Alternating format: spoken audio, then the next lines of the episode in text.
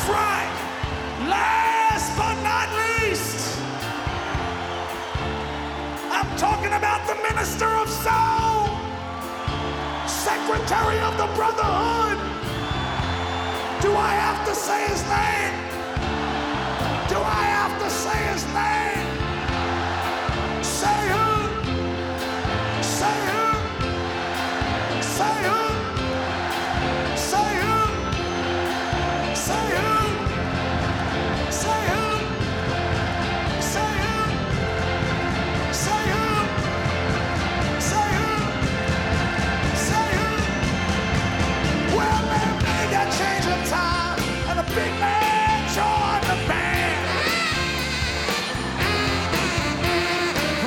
No niin, tervetuloa Lucens podcastin pariin.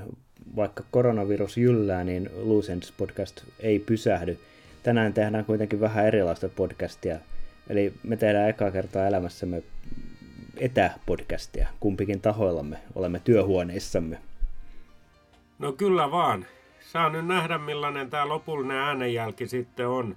Oletan, että erinomainen, koska ammattilaispodcastajat tässä touhuuvat, niin eiköhän tästä ihan hyvä tuu.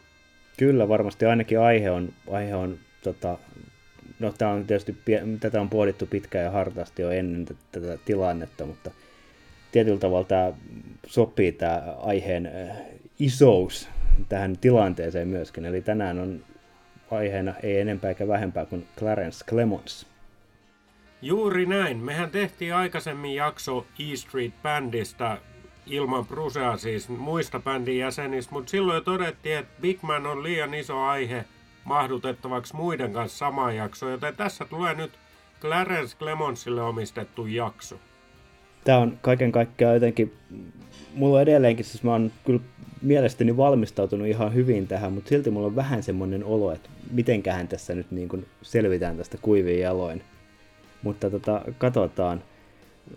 Se on tietysti niin kuin, Clarence Clemons nyt on tietysti niin kuin hahmo, tai itse asiassa, niin lähdetään nyt vaikka siitä, että Clarence Clemons ei ole niinkään hahmo, vaan Big Man oli hahmo. Ja tota, niin kuin kaikki Bruce-fanit tietää, niin Clarencen vaikutus tietysti oli niin kuin monella tapaa ihan hir- hirvittävän iso. No kyllähän se oli. Et me nyt on nähty totta kai keikkoja Clarencen kuoleman jälkeenkin, mutta aina kuolemaansa asti, niin kyllähän Clarence Clemons oli oikeastaan niin kuin toi bändin, en tiedä onko oikein sanoa, että bändin sydän, mutta et, ehkä bändin sielu kuitenkin, vaikka ei se nyt tietenkään mikään sieluton bändi nykyäänkään ole, mutta jotain puuttuu, kun Clarence ei ole siinä. Kyllä joo, ja sitten silleen, jos miettii sitä, että tota, sitä, että se niin kuin, kun se tietyllä tavalla, siis niin kuin Big Manista, Clarence Clemonsista, mä nyt ehkä erottaisin tässä nimenomaan Clarence Clemonsin ja Big Manin. Clarence Clemons oli ihminen ja Big Man oli sitten tämä myytti, joka, joka lavalla nähtiin. Ja niin kuin nämä oli tietyllä tavalla erityyppiset. Se, se oli tietyllä tavalla niin kuin, se, se myytti rakentui sieltä 70-luvun alusta asti, mutta se myöskin niin kuin sit, sitä rakennettiin myöskin tietyllä tavalla ja sen, sen takia se ehkä sitten muodostui myöskin niin kuin näin isoksi osaksi tavallaan sitä niin kuin Springsteen folk-lorea.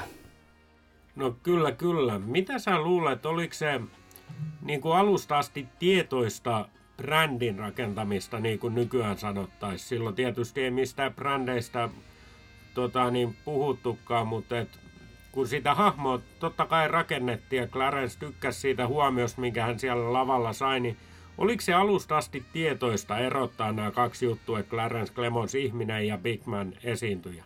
Tuo on mun hyvä kysymys, että missä vaiheessa, jos, väittäisin tai veikkaisin tai tämmöinen fiilis itselläni, niin ei se niinku ihan alusta asti sitä ei rakennettu, mutta kyllä se, niinku, se on hyvä kysymys, että missä vaiheessa sitä ruvettiin rakentamaan, mutta kyllähän se niinku ilma, ilman muuta niinku, ö, tota, otan tästä tämmöisen niinku salaisuuden verhon paljastavan tota, to, niin kuin, puolen itsestäni, jos ei sitä vielä tiedetty, tai jos ei sitä joku tiedä, ja aika moni ei varmaan tiedä sitä, että mä oon suuri tota, showpainin, eli wrestlingin ystävä.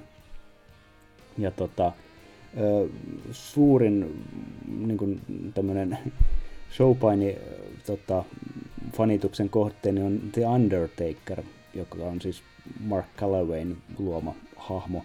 Ja tota, mä vedän tästä tämmöisen niin kuin, tota,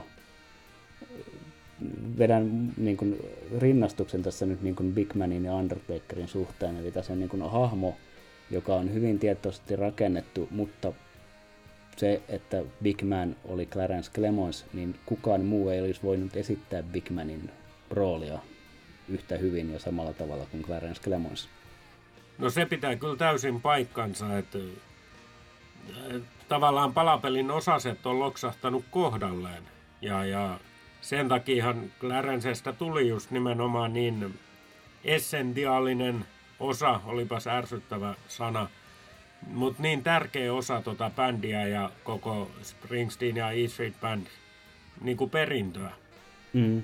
Joo, ja kyllähän se niin kuin, jäin miettimään, tota, että missä vaiheessa sitä ruvettiin rakentamaan, niin kyllä se, e, siis, no siis se, että Born to Runin kannessa sattuu olemaan Clarence ja Bruce molemmat, ja se, niin kuin, että se on tehty se kansi niin kuin se on ja näin, niin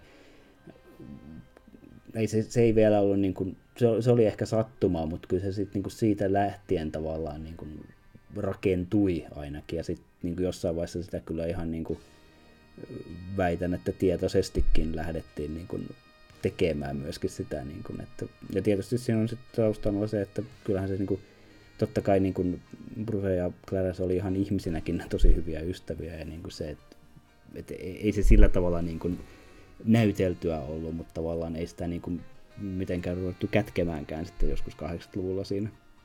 No ei sitä missään vaiheessa kätketty tietenkään ja silloin 70-luvun alkupuolella äh, oliko 72, kun, kun Clarence liittyi tuohon tuohon bändiin, niin ei ollut mitenkään yleistä se, että musta mies soittaa valkoisten miesten kanssa.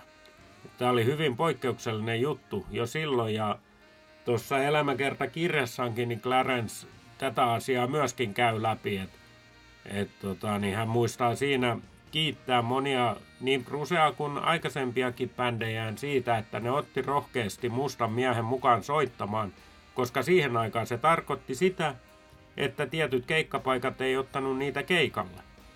Kyllä, joo, se on ihan totta. Että se, niin kuin, että, ja kyllähän se niin kuin, ja siis jossain, en muista missä, mutta jossainhan on ollut puhetta siitäkin, että, niin kuin, että tämmöinen niin kuin, tota, vielä 80-luvulla pitkälle oli niin kuin pitkän aikaa tämmöinen yleinen vitsi, että Brusella on niin kuin lavalla enemmän mustia soittajia kuin yleisössä on katsojia, niin kyllä se hyvin pitkälti piti paikkansa ainakin jossain vaiheessa. Ja, ja, ja silleen tietyn, tietyn niin kuin vahvaa rohkeutta siinä kohtaa ollut.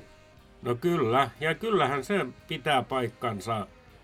Clarenskin on siitä, siitä puhunut, että tavallaan, että mikä se Afrikan amerikkalaisten musakulttuuri on, niin se on erilaista kuin valkoisen ihmisen musakulttuuri. Ja nyt hän soittaa valkoista musiikkia ollessaan musta. Että tässä on ihan semmoinen tiedostettu ristiriita hänellä ollut tässä. Mm, kyllä. Ja sitten hän, niin Clarence on siis siitä kiinnostava hahmo, että, tai niin kuin, se hänen taustansa on siis se, että hän, hän kasvoi hyvin uskonnollisella niin kuin, seudulla ja gospel oli ilmeisestikin nuorena hänen, hänellä niin kuin vahvasti niin kuin läsnä hänen elämässään, ei välttämättä niin, kuin niin paljon soittamisessa, mutta tavallaan siinä niin kuin uskonnollisessa elämänpiirissä ollut. Ja sitten toisaalta sitten taas se, että niin kuin, öö, sit just niin kuin, no, niin kuin aika monet tummat muusikot, niin teki sitten paljon niin kuin soulin kanssa hommia niin kuin, silleen nuorena. Ja se kyllä tietysti sitten niin kuin vaikutti myöskin hänen soittamiseensa myöhemmin. Kyllä, kyllä, näin varmasti teki. Ja tota, niin, kyllähän se kuuluu myös Clarencein musiikissa E Street Bandin kanssa. Se on, totta kai Brusella on paljon souliin vivahtavaa musiikkia, mutta mä väitän, että ainakin jonkinmoinen osa siitä on Clarence Clemonsin vaikutusta. Aivan varmasti, koska kyllähän niin kuin se niin kuin, no saksofoni ylipäätään soittimena on siis se, se, se, se tuo tavallaan niin kuin jo lähtökohtaisesti semmoista tiettyä soulia siihen, ja sitten siihen niin kuin, eihän ylipäätään edelleenkään niin kuin, ö, saksofonin käyttäminen rockibändissä ole kauhean yleistä. Sitä tapahtuu tietysti jonkun verran, mutta ei hirveästi. Ei kauheasti, ja tästähän me puhuttiin Southside Johnin kanssa, että silloin 60-luvun lopulta, kun nämä tyypit alkoi ottaa näitä puhallinsoittimia mukaan niihin rockibändeihin, niin ei kukaan tehnyt semmoista. Ja sitten mm, tiedetään, mi- millainen hahmo Bigmanista muodostui kuin tärkeä osa tota bändin soundia, niin ovat niin kuin avanneet uusia uria ja luoneet uudenlaista musiikkia.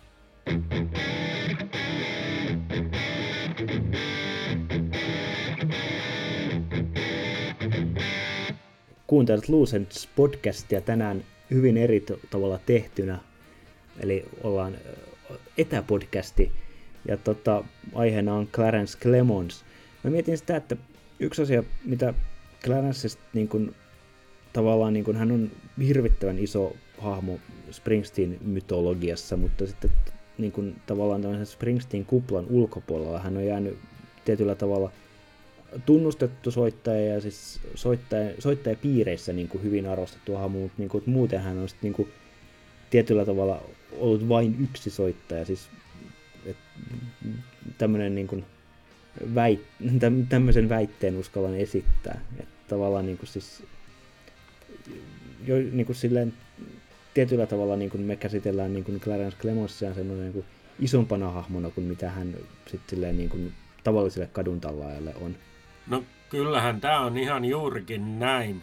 Eihän tuommoinen normaali, joka ei ole perehtynyt pikkusen syvemmälle Bruse-musiikkiin, niin Clarencen kasvot ja olemus saattaa olla tuttu, koska hän on elokuviikin tehnyt ja näin poispäin. Mutta se, että tuolta ottaa kadulta jonkun kadunmiehen ja kysyy, että mikä tämän tyypin nimi on, niin aika harva tietää.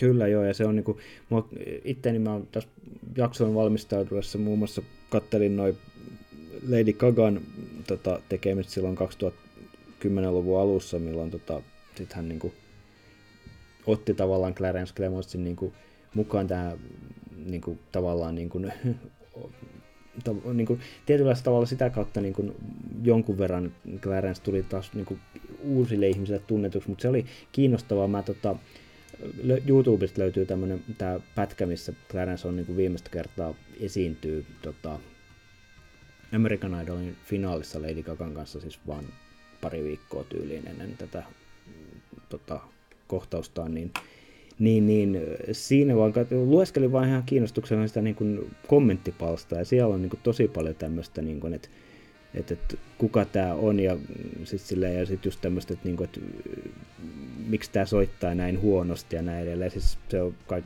rehellisyyden nimissä se, mä en tiedä onko se, se siinä saattaa olla joku ihan niin televisioteknisetkin asiat, mutta se, se ei ole niin kuin, kauhean musiikillisesti kauhean hyvä hetki, eikä niin kuin sille, millään tavalla tee oikeutta Big Manin tota, soittotaidolla ja uralla, mutta tota, se oli vaan kiinnostava niin kuin, ettikää se ja lueskelkaa sitä, mutta se oli tosi kiinnostava se, että tavallaan minkälainen, niin kuin, koska siellä, tuli justiin se, se niin kuin läpi tavallaan, että, että ei, ei tavallaan tiedetä kuka tämä on, eikä tiedetä sitä, että niin kuin, minkälainen merkitys tällä tyypillä oikeasti on siis silleen, niin kuin musiikkimaailmaan ollut. Joo, no Amerikan Idolin yleisö tietysti on aika lailla erityyppistä, eikä voi olettaa, että ne tuntee tämmöistä hahmoa, mutta et jos on Lady Gaga seurannut, niin hän on kyllä hyvin tuonut esille sen oman arvostuksensa Clarencea kohtaan. Ja nimenomaan sen, että kun hänen tässä biisissä Edge of Glory, muistaakseni nimeltään, niin siinä on saksofoniosuus. Ja hän halusi nimenomaan Clarence Clemonsin eikä ketään muuta soittamaan sen siihen levylle. Ja ymmärtääkseni se on myöskin Clarence Clemonsin viimeinen levytys, tämä Lady Gaga Edge of Glory. Kyllä joo, se on ihan totta. Ja sitten sehän niinku, ja sit se on myöskin niinku, tähän liittyy tämmöinen pieni, pieni anekdootti, tota, siis sehän, tota, tämä musiikkivideo, niin, joka on muuten ihan hauska hieno musiikkivideo, puhutaan musiikkivideosta toista enemmän, mutta niin kuin, näin niin kuin, vaan niin kuin siis se, että, että, että öö, Clarence sai silloin kesäkuun 12. päivä sen tota, kohtauksensa, mikä sitten johti myöhemmin, viikkoa myöhemmin hänen kuolemansa, niin tota, tämä Edge of Glory musiikkivideohan julkaistiin 16. päivä kesäkuuta, eli kaksi päivää ennen kuin Clarence sitten kuoli. Se oli silleen niin kuin, se on, ja se, se on ilmeisesti kuvattu niin kuin ihan siis kesäkuun alkupuolella, että tota, hyvin nopeasti siinä asiat sitten tapahtui, koska se silleen niin kuin, ei, ei siinä niin kuin, no sitten tietysti siinä Clarence istuu siinä ja näin edelleen, mutta se niin kuin, tavallaan siinä musiikkivideossa ei kyllä mitään semmoista niin kuin häivähdystäkään siitä, että, niin kuin, että mitä just on tapahtunut. No joo, kyllä se osuu aika lailla. Olisiko peräti ollut niin, että tämä biisin julkaisu tai videon julkaisu tuli nimenomaan Clarencen kuolin päivänä? Mun mielestä siis ainakin löysin tämmöisen tiedon, että se olisi julkaistu pari päivää aikaisemmin, mutta en ole ihan varma nyt tästä. Että en, en mene ihan, ihan sata varma. En, en ole katsonut kolmesta eri lähteestä tätä päivämäärää, mutta 16. päivä kesäkuuta semmoisen päivän mä löysin. Mutta, tota...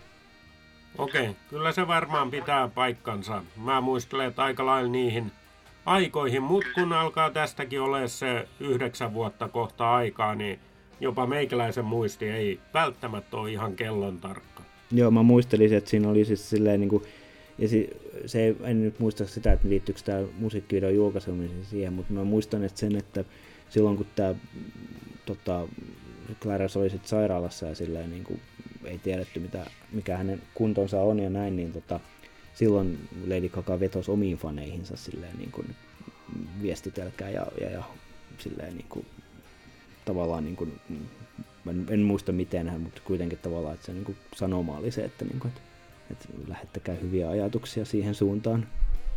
Kyllä, ja se kertoo tietysti Lady Gagasta paljon. On itse asiassa 2017 nähnyt Lady Gagan keikan. Siellä tämä The Edge of Glory biisikin tuli, mutta saksofoniosuus oli nauhalta. Epäilen, että se oli juuri Big Man, joka soitti. Varmaan en ole tästä täytyy, en, en mäkään tiedä, mä en ole valitettavasti, Lady Gaga on niitä artisteja, jotka ehdottomasti haluaisin nähdä livenä, mutta en, en ole vielä nähnyt. Mutta tota, joo, siis se on, se on tietysti semmoinen, että jos sitä halutaan, haluaa keikalla esittää, niin se on pahahan sitä lähteä silleen niin kuin soittamaan ainakaan ihan samalla tavalla. No on, on ei, ei, no ei, kukaan ei voi tehdä asioita niin kuin Big Man teki, näinhän se vaan on. Välihuomautus, että jos tota, nauhassani kuuluu sivuääniä, niin ne on kerrankin mun omat toimistokissat. Odottakaa, tai Jarkko sanoi jotain, mä käyn päästä kissan ulos työhuoneesta. Joo, kissan äänistä ei päästä eroon etäpodcastissakaan. Tällä kertaa ne on tosiaan Ilkan kissat, meidän omat tai minun ja puolisoni rötväkkeet, niitä ei ole nyt näkynyt. Kattelin tuossa eilen illalla Frank Turnerin keikan Facebookista tuli livenä. Ainoa kissa, minkä näin sen pari tuntia kestäneen setin aikana, oli Frank Turnerin kissa. Et silleen. Ihan hyvä, että Ilkan kissat edes pitää ääntä. Joo, kyllä ne pitää nyt sen. Kattus on ulkona ja Miles nukkuu tota, vaimoni työtuolissa, että se silleen menee ihan ihan, täällä on usean kissan voimilla tehdään tätä podcastia näköjään. Ja nyt, ja nyt se, nyt se hölmö raapii tuon oveen. Meidän kissa, tulee tämmöinen kissatiedotus, meidän kissat on tämmöinen, ne ei siedä sitä, että ovet on kiinni. Joten nyt toi haluaa takaisin sisälle ja näin edelleen.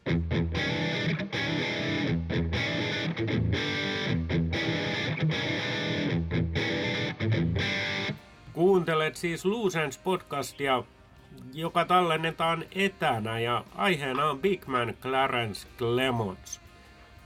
Ollaan vähän ruodittu Big Manin merkitystä E Street Bandiin ja päästiin Lady Gagaan asti äsken Big Manin uralla. Tota niin, olen tuossa lukenut ton Big Man kirjan, minkä Clarence ja ystävänsä Don Rio ovat tehneet, niin Siinä kävi hyvin selväksi sekin, että Clarence Clemons oli ehkä maailman suurin Bruce Springsteen-fani. Joo, se on muuten ihan totta. Se, se, se, se, niin jos, et ole, jos ette ole kirjaan tutustuneet, niin hommatkaapa se jotain kautta, tilatkaa se vaikka korona lukemiseksi tai jotain, mutta mut se on kieltämättä, siinä on todella monia tota, hersyviä kohtia, missä niinku, tätä asiaa Clarence itse ja sitten myöskin John Rio käyvät läpi heti tulee mieleen yksi tarina siitä, kun tämä Don Rion kertoma, kun he ajeli autolla johonkin.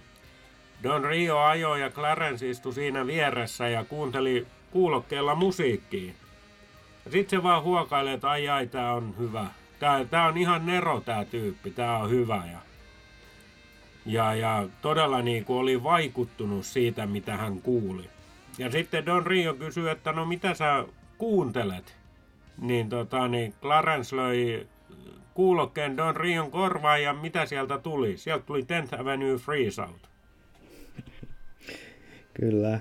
Ja tota, toi, eikö Rion kirjassa on myöskin tämä, tota, taitaa liittyä näihin Super Bowl-valmisteluihin, missä tota, Clarence kuuntelee sit niinku Born to Runia levyltä tai niinku, sit niinku harjoituksesta tehtyä levyä, missä niinku, tota, biisi, jota hän on soittanut siljona kertaa ja kuullut sen kaksi siljoonaa kertaa, niin sitten hän kuitenkin niinku fiilistelee sitä niinku, ihan kun kuulisi sen ekaa kertaa, tai miten jotenkin tälleen se meni se tarina siinä.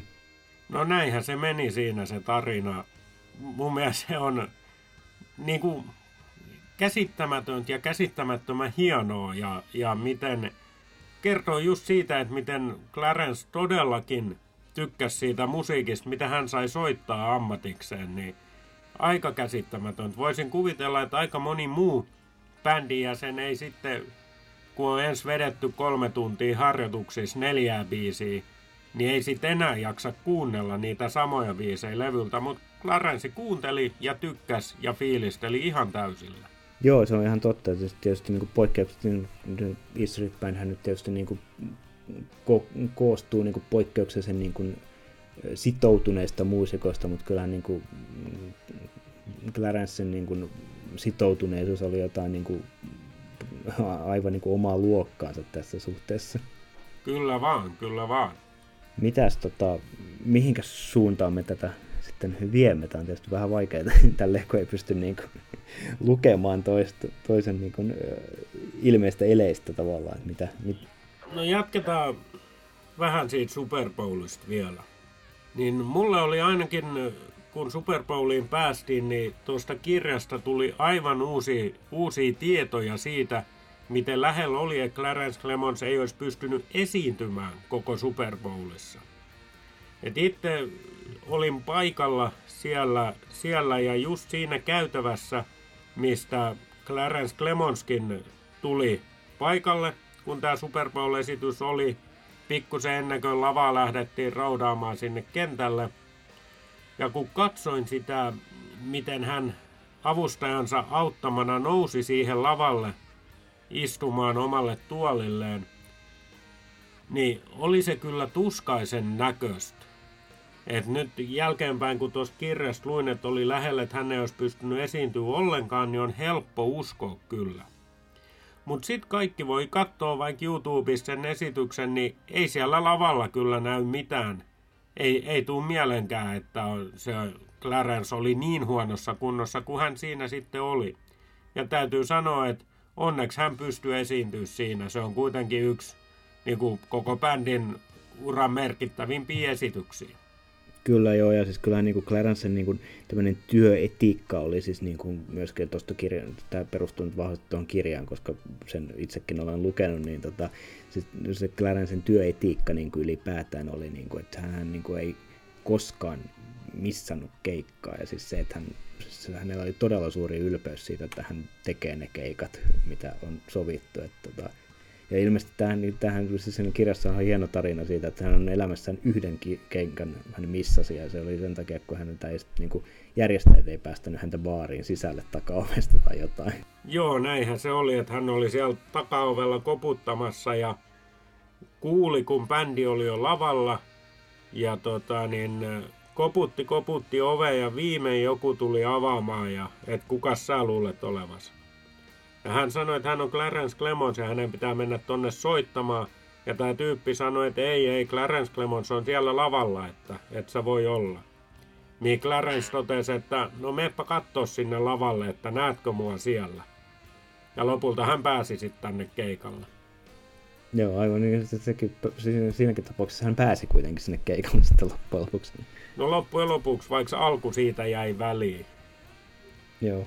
Niin, tota, mutta tuosta Super Bowlista piti vielä sekin, niin tai se sanoi, että siinä oli myöskin se, että oliko se pari viikkoa ennen sitä, niin Clarence oli tosiaan niin kuin ihan pyörä, pyörätuoli potilaana näiden leikkausten jäljiltä ja tavallaan siis se, että, että, että siinä kohtaa näytti todella pahalta, mutta se on niin kuin Jarkko sanoi, niin ei se, ei se niin kuin, se, niin kuin itse esiintymistä, jos se nyt esimerkiksi YouTubesta nyt katsoo, niin ei siinä kyllä niin kuin näy mitään.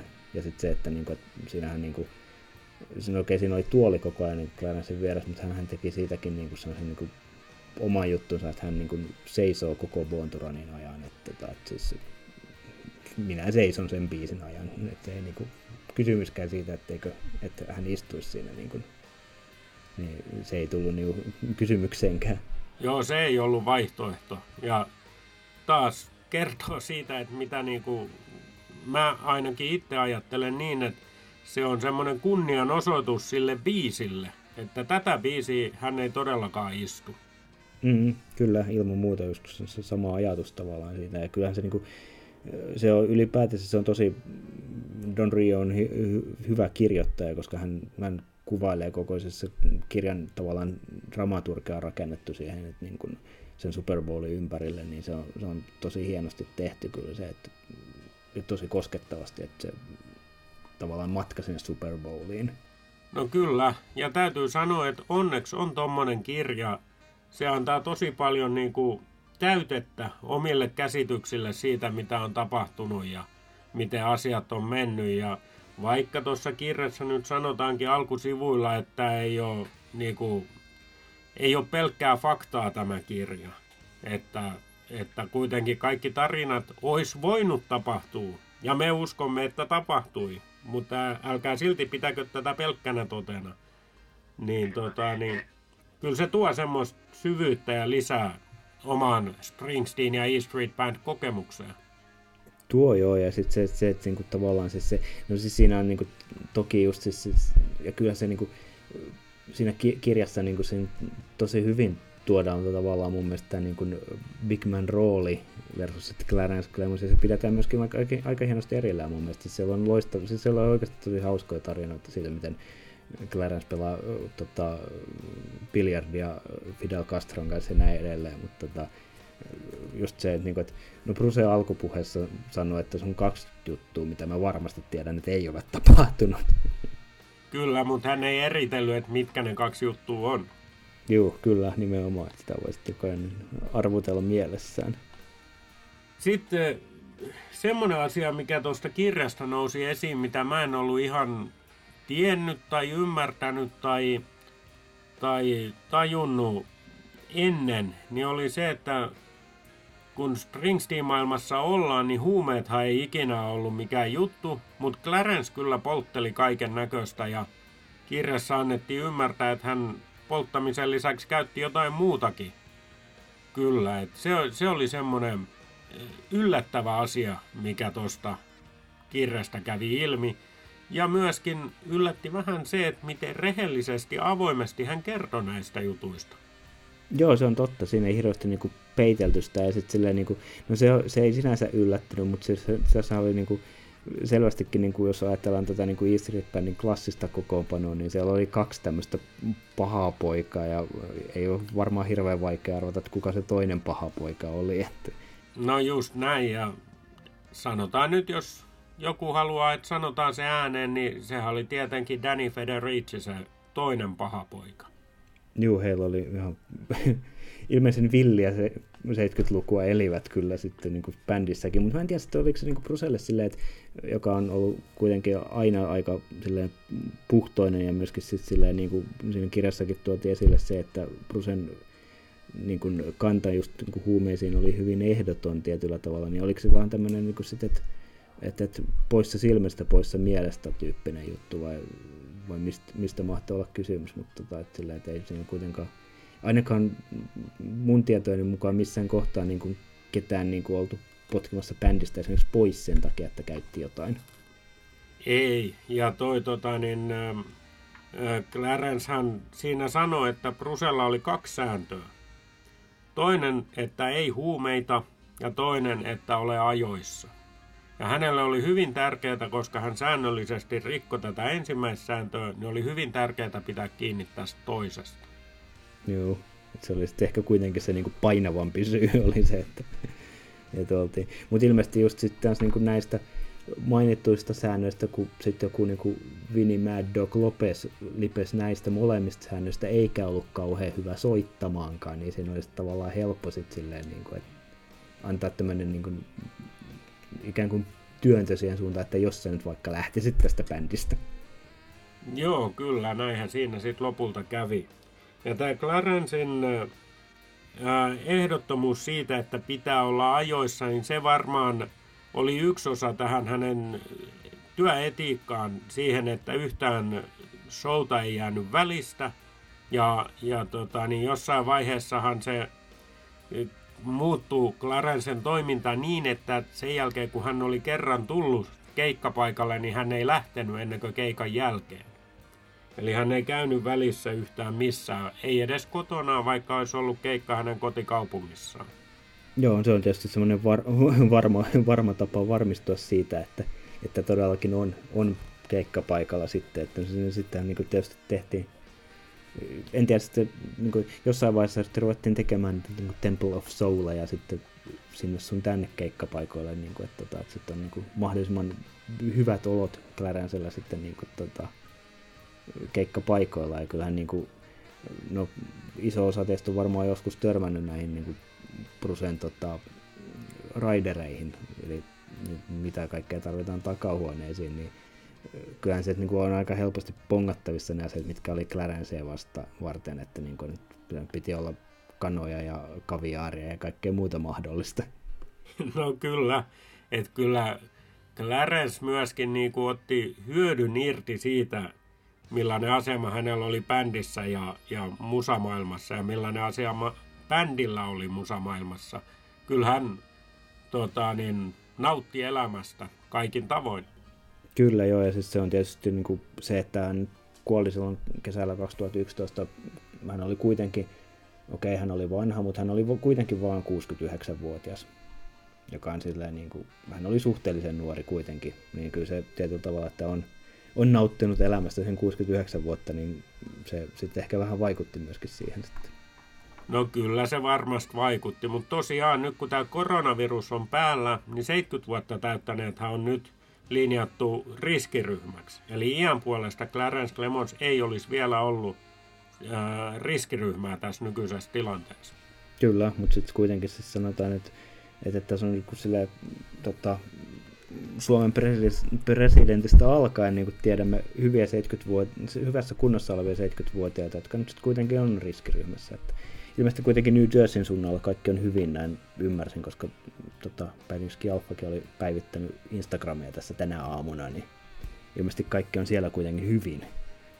No ilmeisesti ja toivottavasti ja näin poispäin. Vaikka Prusen tiedetään lomailleen Pohjois-Italiassa vähän ennen ton tilanteen räjähtämistä, niin toivottavasti hänellä nyt ei ole eikä hänen perheellään eikä kenelläkään ole tätä virusta. Kyllä tässä livetään nyt sen verran, tämä ei kuulu Clarence Clemonsiin, mutta mainitsin nyt kuitenkin tai mietin tätä, että mahtaisiko kuitenkin olla sellainen pieni mahdollisuus nyt kun näitä nettikonsertteja rupeaa olemaan maailmassa, niin voisiko sittenkin mahdollista nähdä Springsteen livenä tänä vuonna? En tiedä. Tämä on mielenkiintoinen kysymys. Jäämme odottamaan. Nythän toi Hard Rock Calling 2009 oli tullut kokonaisuudessaan YouTubeen. Eli, eli ainakin tämän tyyppistä toimintaa. Kyllä, menkää, menkää katsomaan, jos ette ole vähän aikaan katsoneet. Ja vaikka olisittekin katsoneet, siinä on, siinä on hienoja, hienoja biisejä ja hienoja versioita.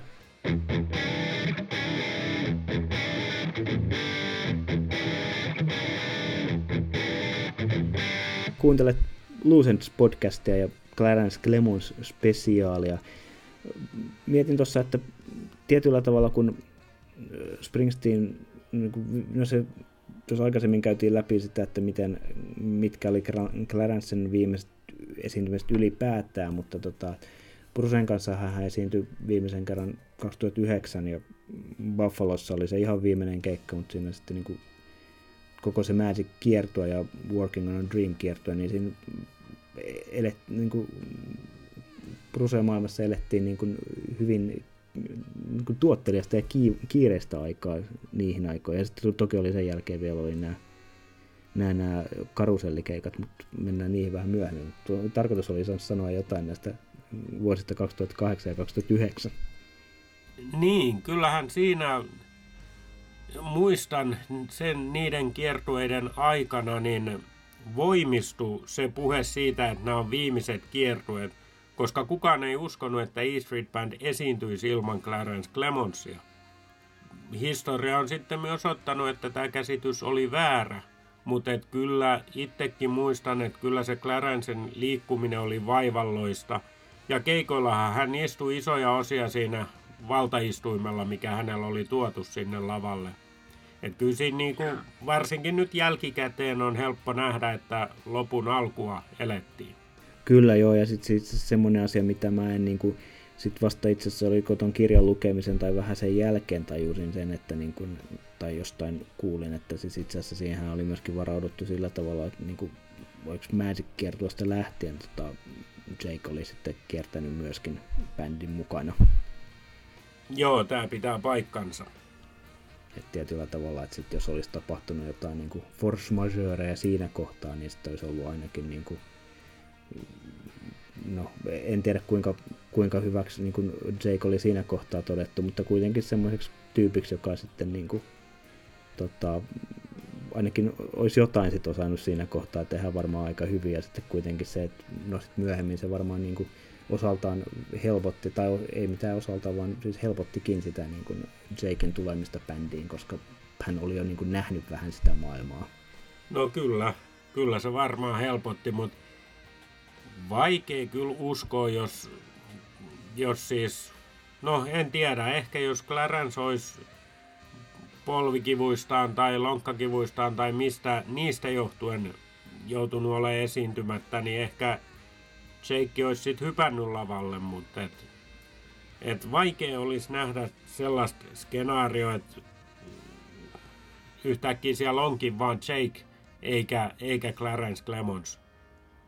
Totta kai tämä Clarencen kuolema muutti tilanteen täysin, mutta et, et, olivat varautuneet, mutta jälkikäteen on helppo viisastella. En usko, että tota, niin, olisi tätä varajärjestelyä käytetty kovinkaan helposti.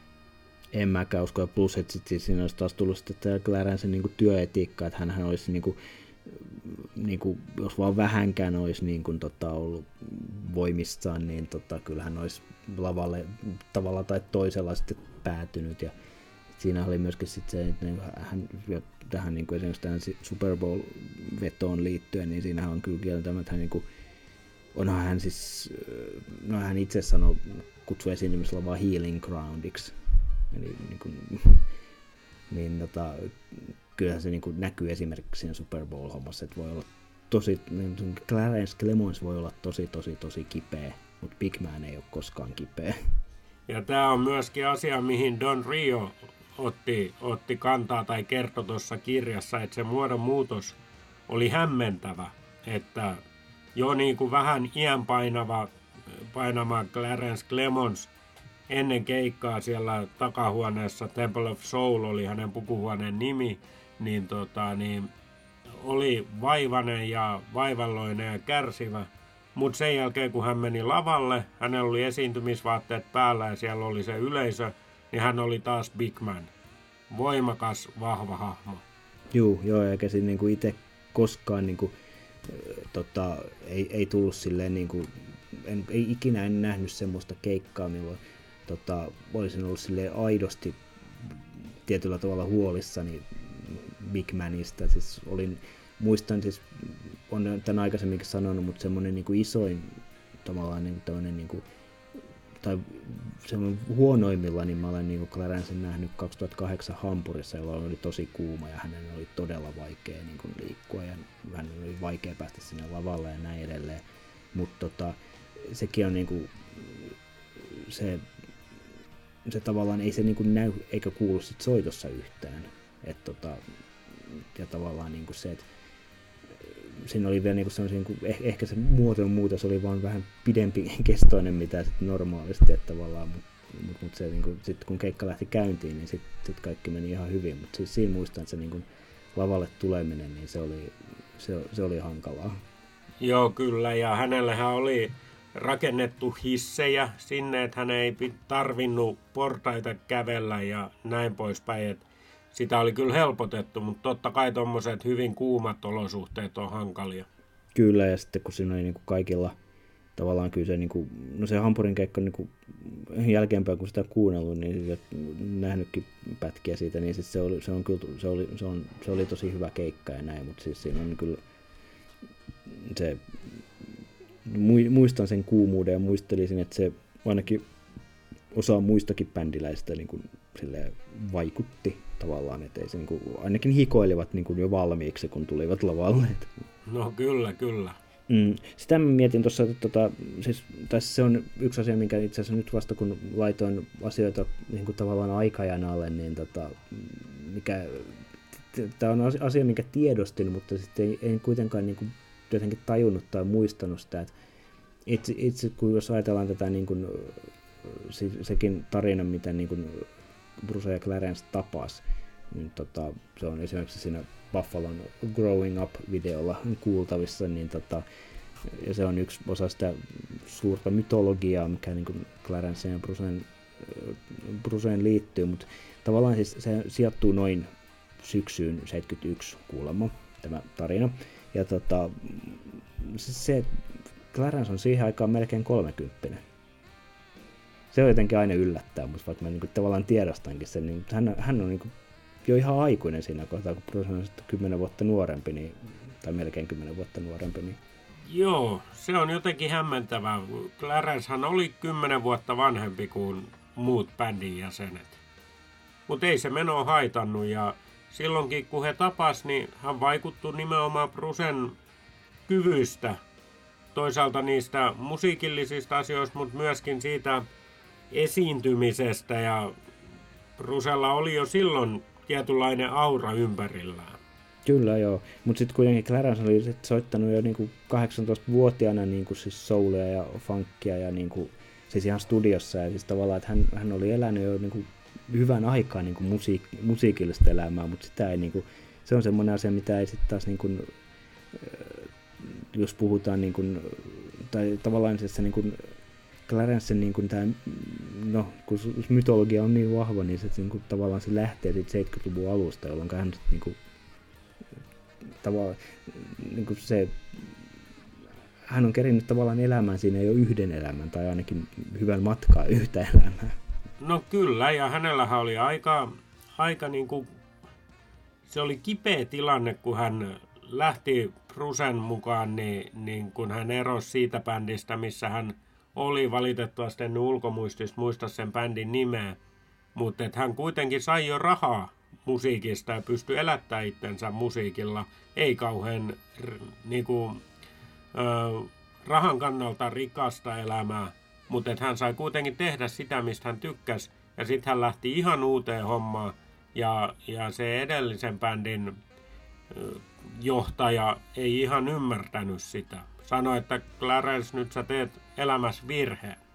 Joo, se, se on myöskin tässä kirjassa, niin, että, mutta joo, siis se tosiaan, niin kuin, että hänen hyppäämisestä Brusen kelkkaan, niin se, se tota, sitä ei niin kuin edellinen bändi katsonut kauhean hyvällä, että tota, ja tietysti kyllähän se nyt silleen niin kuin, no niin kuin sanottu, niin se, se bändi teki tasaisesti keikkaa, ei mitään isoa keikkaa, mutta niin kuin siihen aikaan tolleen niin kuin Amerikan itärannikolla keikkailemalla pieniä saleja, niin sillä pystyy elättämään itsensä. Niin tietyllä tavalla on siinä niin kuin, mutta siinä oli sitten tietyllä tavalla sitten se, että Clarencen se niin kuin näkemys Brusen kyvystä oli niin vahva, että kyllä se, niin kuin, että se on, en nyt muista ihan sanatarkkaan miten se meni, mutta se oli kuitenkin silleen niin kuin Clarencen näkökulmasta se oli se asia, mikä oli vain niin sanotusti pakko tehdä. No kyllä, näinhän se meni. Tässä kohtaa mulla tuli mieleen tarina tuosta kirjasta siitä, että miten Clarence aloitti soittaa saksofoni ylipäätään.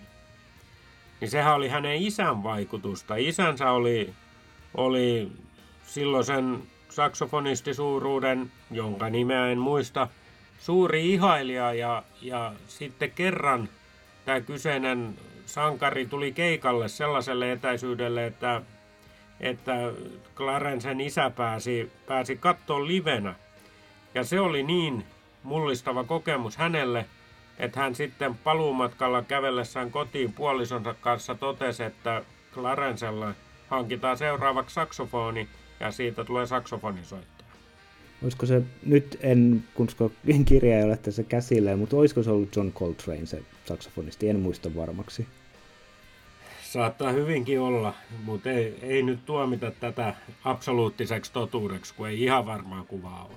Ei, mutta var- varmistetaan tämä, mutta mulla on semmoinen muistikuva, että, tota, että se voisi olla John Coltrane. Jos tämä olisi tota, synttäribileet nyt visassa, niin vastaisin tähän John Coltrane. Ja John Coltrane on, by the way, niin kuin, todella hieno saksofonisti, kannattaa tsekata. Mutta sitten niin jos näitä niin kuin, tota, Clarencen niin kuin, muita vaikutteita, niin siis Coltranea hän ainakin dikkaili jossain määrin, mutta King Curtis hän oli tota, hänelle iso, iso vaikutin sitten ihan tyylillisestikin, ja se on niin kuin, olen tässä viime päivinä kuunnellut muun muassa King Curtisin levytyksiä, missä hän on mukana, niin siellä on kuultavissa samoja, samantyyppistä tota, saksofoni-ilmaisua. Joo, kyllä. Hän oli, oli Clarencen iso vaikutin. Käsittääkseni ihan loppuun asti, kyllä. Joo, kyllä. Et King Curtis valitettavasti kerkisi siis silleen niin kuin, Clarence ei jossain vaiheessa ilmeisesti haaveili myöskin, että hän olisi kerennyt niin kuin soittamaan yhdessä, mutta King Curtis kerkisi kuolemaan 71 jo, että se jäi, jäi ilmeisestikin haaveeksi. Jep. Mitäs sitten? Clarence Clemons käsittelyssä Lucens podcastissa. Mitäs meillä on jäänyt käsittelemättä? Naisten mieskin Clarence oli.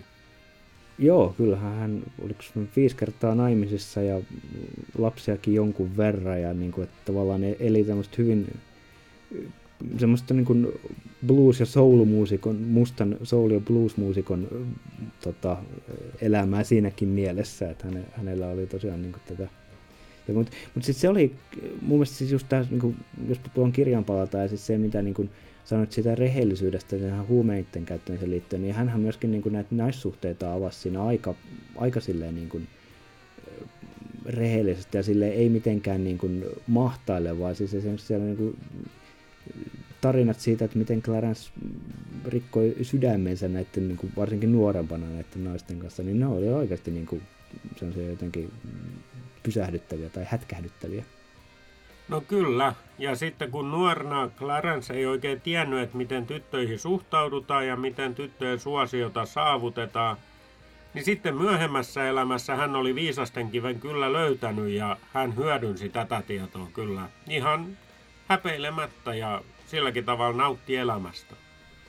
Joo, kyllä, se on ihan totta. Että, tai eikä siinä niinku, mutta sit, sekin oli niinku, tai, mutta sitten silleen niinku, jotenkin tämä niinku, Clarencen niin kuin, tämmönen, hän oli kuitenkin sit silleen niin kuin, ilmeisestikin on varsin niin kuin, silleen pidettävä ja ihminen, koska sitten esimerkiksi just niin kuin, sit kun Clarence kuoli, niin nämähän kaikki viisi ex-vaimoa oli sitten kuitenkin hautaessa paikalla ihan hyvässä hengessä ilmeisesti ja näin edelleen. Että se on niin kuin, jännä tilanne, että tavallaan, että se niin kuin, että tavallaan nyt eihän myöskään niin kuin sit tämmöisiä niin kuin, ainakaan kovin suuria haavoja sitten jättänyt kehenkään, ainakaan niin kuin näihin viiteen naiseen. Et en tiedä sitten kuinka paljon siinä on sydämiä särkynyt matkan varrella muuten. Mutta. Niin, ja kyllähän toi kirja ainakin maalaa kuvan, että Clarence oli hyvin ystävällinen ihminen ja, ja nimenomaan tämmöinen, joka ei halunnut pahoittaa kenenkään mieltä. Ja, ja oli kiltti ja sydämellinen ihminen, mutta totta kai toi on hänen oma kirjansa, että pitää semmoinen lähdekritiikki totta kai pitää mielessä. Kyllä joo, mutta tota toi, sitä mä oon kanssa niin kun miettinyt kans jossain vaiheessa, että niin kun, kun se oli se tota, mm, tavallaan tämä niin kun, tai no oikeastaan puhutaanpa siitä hetki, että tota, tämän niin kun, Brusen tuotannon ja oman soolotuotantonsa lisäksi, niin hän myöskin sitten, hän teki yllättävänkin paljon itse asiassa sessiomuusikon töitä. muun muassa niin kuin Aretha Franklinin levyillä oli, oli soittamassa saksofonia ja vähän silloin sun tällöin, että hän oli, ei nyt ihan tämmöinen Roy Bittan tyyppinen, että kun tarvitaan pianistia ja soitetaan Bittanille, mutta tota, vähän samaan suuntaan hän teki, teki paljon kaikenlaista niin kuin, niin kuin studiokeikkaa myöskin, varsinkin silloin kun toi E Street Bandin oli tauolla. Joo, kyllä. Kyllähän Clarence oli aktiivinen. Ja mikä ettei. Hän tykkäsi siitä, mitä hän teki ja oli, oli kuitenkin, jos niinku rock-saksofonisteista puhutaan, niin aika helppo on väittää, että Clarence Clemons oli eläessään paras, maailman paras siinä. Kyllä varmasti, ja siis, se, siis siitä ei tarvitse niinku edes, edes keskustella tavallaan, että eipä niinku, että CV puhuu puolestaan.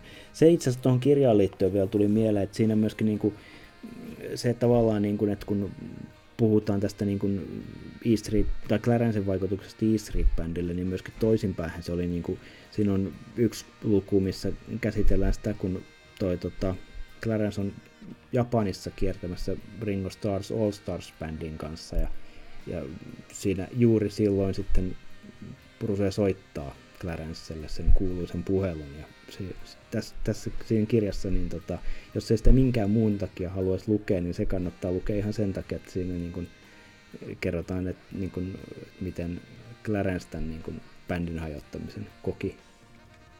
Joo, kyllä, ja, ja, ja se, oli, se oli kyllä hyvin sanottu. Se oli ehkä ton kirjan jopa parasta antia, tai yksi parhaista kohdista, ja, ja siinäkin tuli niin kun, en nyt halua spoilata ketään, niin pitää asetella vähän varovasti sanoja, mutta et tuli ilmi hyvin se, että mikä Clarencen suhtautuminen paitsi bändiin, niin myöskin Bruseen henkilönä oli.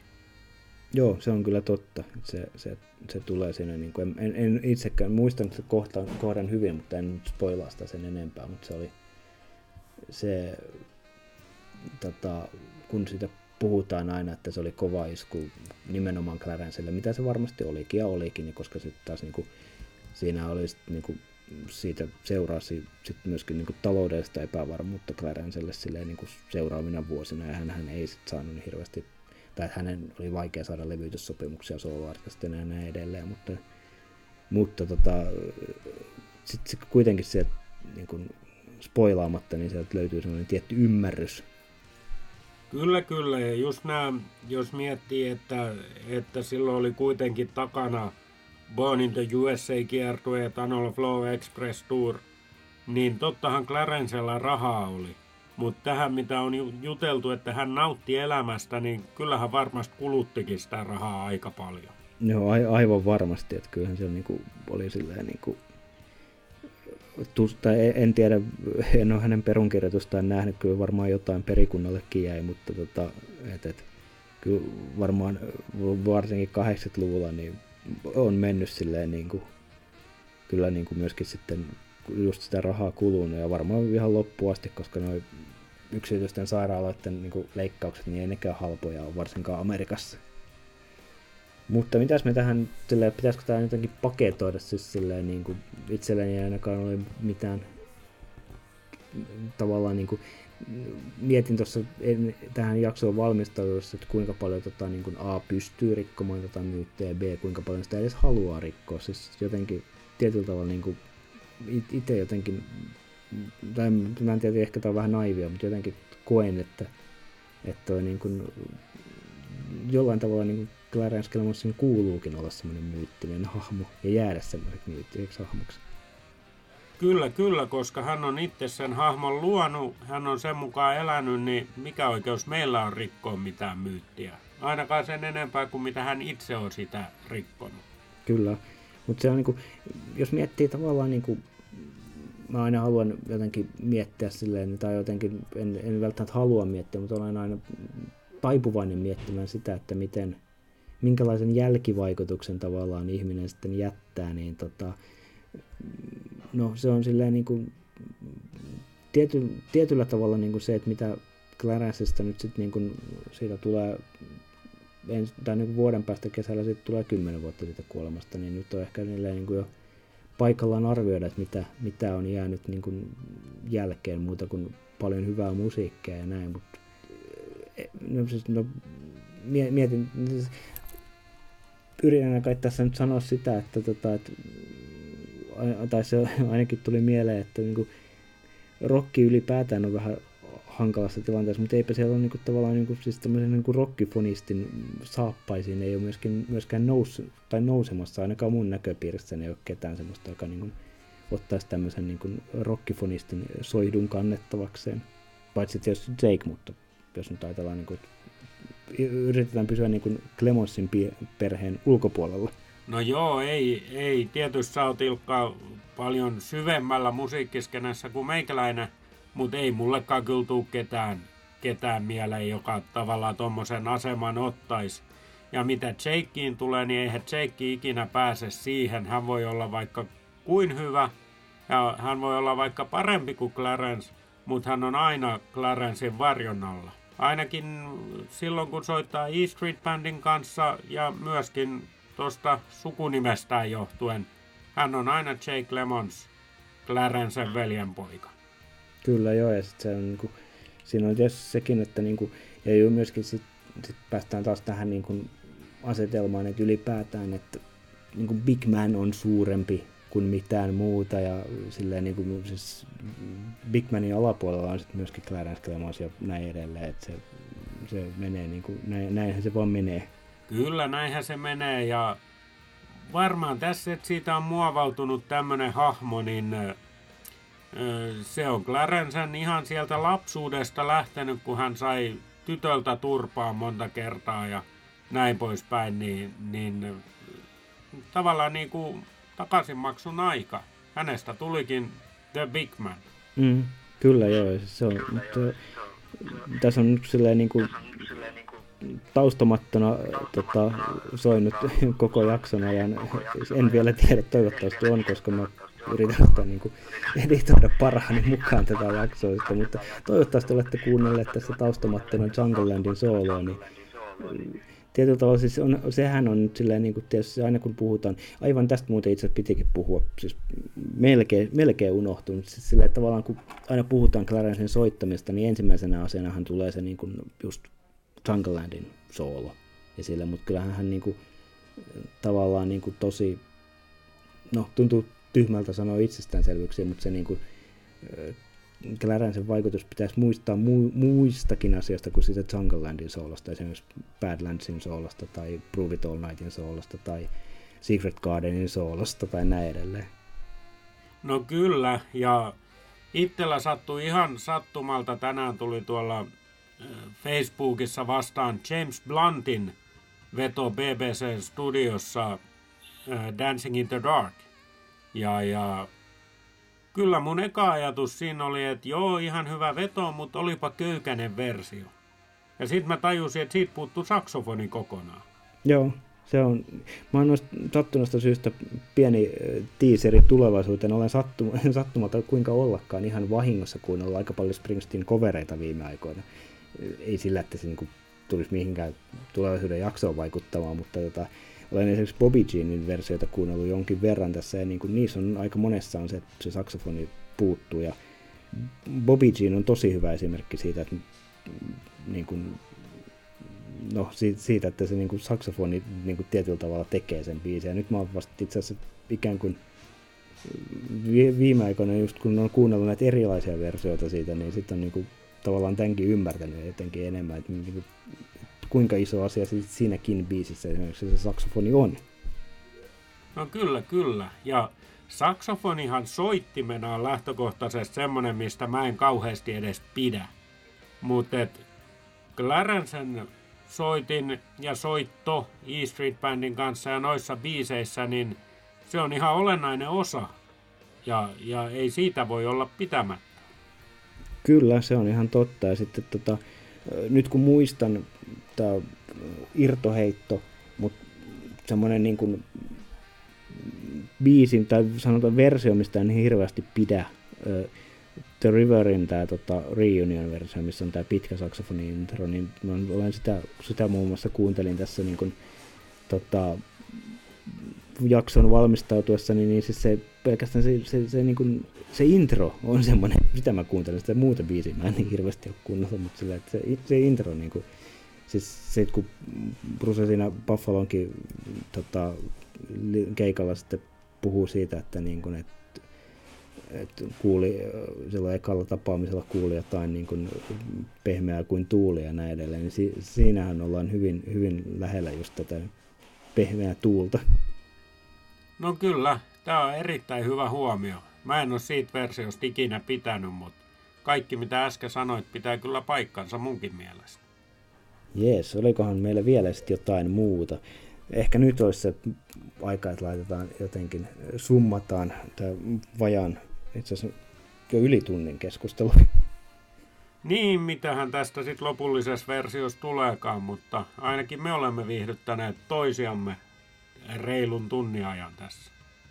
Mulla tulee vaan mieleen niin kuin kaiken kokoavana ne, mitä Bruse on sanonut silloin Clarencen kuoleman jälkeen jo sanoi, ja hän toisti sitä tuossa Broadway-showssaan, että kun Clarence kuoli, niin tuntuu kuin olisi menettänyt sateen. Ja mun mielestä se on kyllä ihan pistämättömästi sanottu. Siihen ei ole mitään lisättävää itsellänikään ei ainakaan mitään parempaa lisättävää, joten päätetään niihin sanoihin tämä jakso. Näin tehdään. Kiitoksia ja me kyllä palataan joko karanteenista tai ilman.